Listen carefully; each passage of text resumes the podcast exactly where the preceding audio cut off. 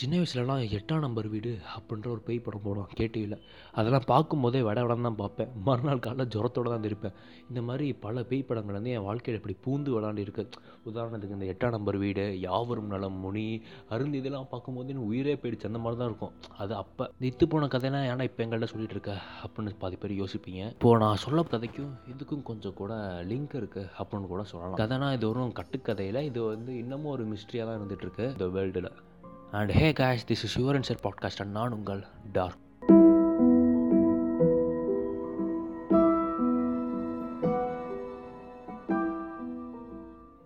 கண்டிப்பாக நம்ம சின்ன வயசுலேருந்து நம்ம பேய் படம் பார்க்குறதுனாலே என்னமோ நம்ம ஒவ்வொரு விஷயத்துலையும் பயப்படுவோம். நம்ம கூட யாரோ இருக்காங்களா அப்படின்னு கரண்ட்டு போனால் பயப்படுவோம். நம்ம தூங்கிட்டு இருக்கும்போது கெட்ட கனவு வந்தால் கூட பயப்படுவோம். ஆனால் இதில் இந்த பாதி பேர் சொல்லுவானுங்க ஏ பேயெல்லாம் சும்மாடா இதெல்லாம் ஏன் வேண்டா இந்த காலத்தில் வந்து பேய் சொல்லிட்டு இருக்க அப்படின்னு பாதி பேர் என்னமோ சொல்லிட்டு தான் இருக்காங்க. ஆனால் அவங்களே ராத்திரி இருட்டானா பயப்படுவானுங்க. அது அவங்களுக்கு தான் தெரியும். உங்கள் யாருக்காச்சும் பேய் நம்பிக்கை இல்லைன்னா இந்த ஹோட்டலில் போய் நீங்கள் விசிட் பண்ணிட்டு வாங்க. இந்த வேர்ல்டு பிக்கஸ்ட் பியூட்டிஃபுல் ஹோட்டல் அப்படின்னு பார்த்தீங்கன்னா பேண்ட் ஸ்ப்ரிங்ஸ் ஹோட்டல் அந்த ஹோட்டல் தான். இந்த ஹோட்டல் வந்து ஆயிரத்தி எட்நூற்றி எண்பத்தி எட்டில் வந்து கட்டப்பட்டிருக்கு. அந்த ஹோட்டலில் வந்து மேக்ஸிமம் வந்து சம்மர் டயத்தில் தான் வந்து எல்லாருமே ஸ்டே பண்ணுவாங்க. பிகாஸ் அந்த ஹோட்டல் அதோட வியூ வந்து அப்போ தான் ரொம்ப அழகாக இருக்கும் அப்படின்ற வாசி ஆயிரத்தி எட்நூற்றி எண்பத்தி எட்டுலேருந்து ஆயிரத்தி தொள்ளாயிரத்தி எண்பத்தி ஆறு வரைக்குமே அந்த ஹோட்டல் ரொம்ப ஒரு அமைதியாக அழகாக ஒரு டூரிஸ்டட் பிளேஸாக தான் போயிட்டு இருந்துச்சு. ஆயிரத்தி தொள்ளாயிரத்தி எண்பத்தி ஆறு அங்கே ஸ்டே பண்ண ஒரு ஃபேமிலி வந்திருந்தாங்க. ஒரு ஹஸ்பண்ட் அண்ட் ஒய்ஃப் ஒரு குழந்தை. இவங்க மூணு பேரும் வந்திருந்தாங்க. ஆனால் இந்த இடத்துல தான் பெரிய டேர்னிங் பாயிண்ட் ஆகுது. What's happening really in room number eight seven three புரியல அவங்க வந்து room number eight seven three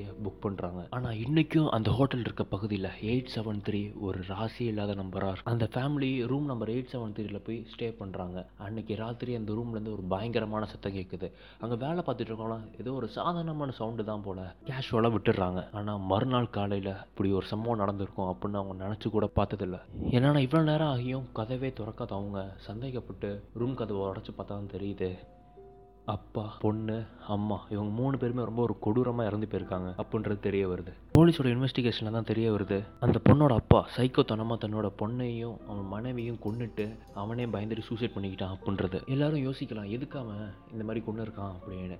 ஆனால் அது இன்றைக்கும் முடிக்கும் கம்ப்ளீட் மிஸ்ட்ரியாக தான் இருக்குது எந்த ஒரு எவிடன்ஸும் போலீஸ் கிட்ட கிடைக்காத காரணத்தினால இந்த கேஸை வேறு வழியே இல்லாமல் க்ளோஸ் பண்ணிடுறாங்க. அதுக்கப்புறம் அந்த ஹோட்டலும் அந்த ரூமை திரும்ப திறக்கலாம் அப்படின்னு ஒரு முடிவு பண்ணி அந்த ரூமை க்ளீன் பண்ண போகிறப்ப அங்கே வேலை பார்த்தவங்கலாம் என்ன சொன்ன விஷயம்னா மார்னிங் மூணு மணிக்கெல்லாம் படுக்க மேலே யாரோ ஒரு கல்யாண பொண்ணு வேஷத்தில் இருக்கிற மாதிரி அங்கே சொல்கிறாங்க இன்னும் பாதி பேர் அது சும்மா ஒரு பிரம்மையாக இருக்கும் அப்படின்னு சொல்ல ஒரு வழியாக அந்த ரூமை க்ளீன் பண்ணி அங்கே விசிட்டர்ஸும் வராங்க.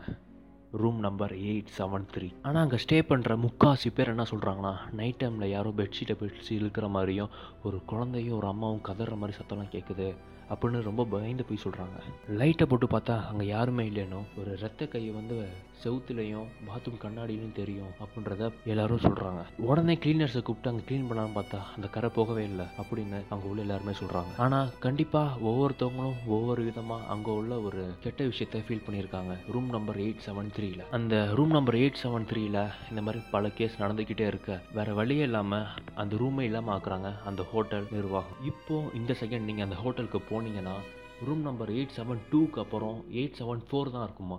எயிட் செவன் த்ரீயே இருக்காதான் ஏன்னா அந்த வழியே இல்லாத மாதிரி அவங்க ஃபுல்லாக அடைச்சி அந்த ஹோட்டலை அவங்க கட்டியிருக்காங்க. உண்மையிலே இந்த ஹோட்டலில் என்ன தான் நடந்திருக்கும் ஏன் அந்த மூணு பேர் இறந்து போனாங்க அப்படின்றது இன்னும் முடியும் கம்ப்ளீட் மிஸ்ட்ரியாக தான் இருக்குது உங்களுக்கு இதை பற்றி தெரிஞ்சால் நம்ம மீன் பேஜில் ஒரு மெசேஜ் பண்ணுங்கள் அழகில் தான் ஆபத்து இருக்கிற மாதிரி இந்த ரூம் நம்பர் எயிட் செவன் த்ரீனால தான் அந்த ஹோட்டலில் போய் யாருமே ஸ்டே பண்ண பயப்படுறாங்க. அண்ட் உங்களுக்கு இந்த மாதிரி ஏதாச்சும் ஒரு எக்ஸ்பீரியன்ஸ் இருக்கா அப்படின்றத கூட கமெண்ட் பண்ணுங்கள் ஸோ நம்ம பாட்காஸ்ட்டில் அதை பற்றி பேசலாம். And finally thanks for listening அடுத்த இன்ட்ரெஸ்டிங்கான எபிசோட சந்திக்கிறேன். அதுவரை நான் உங்கள் டார்க் வர்டா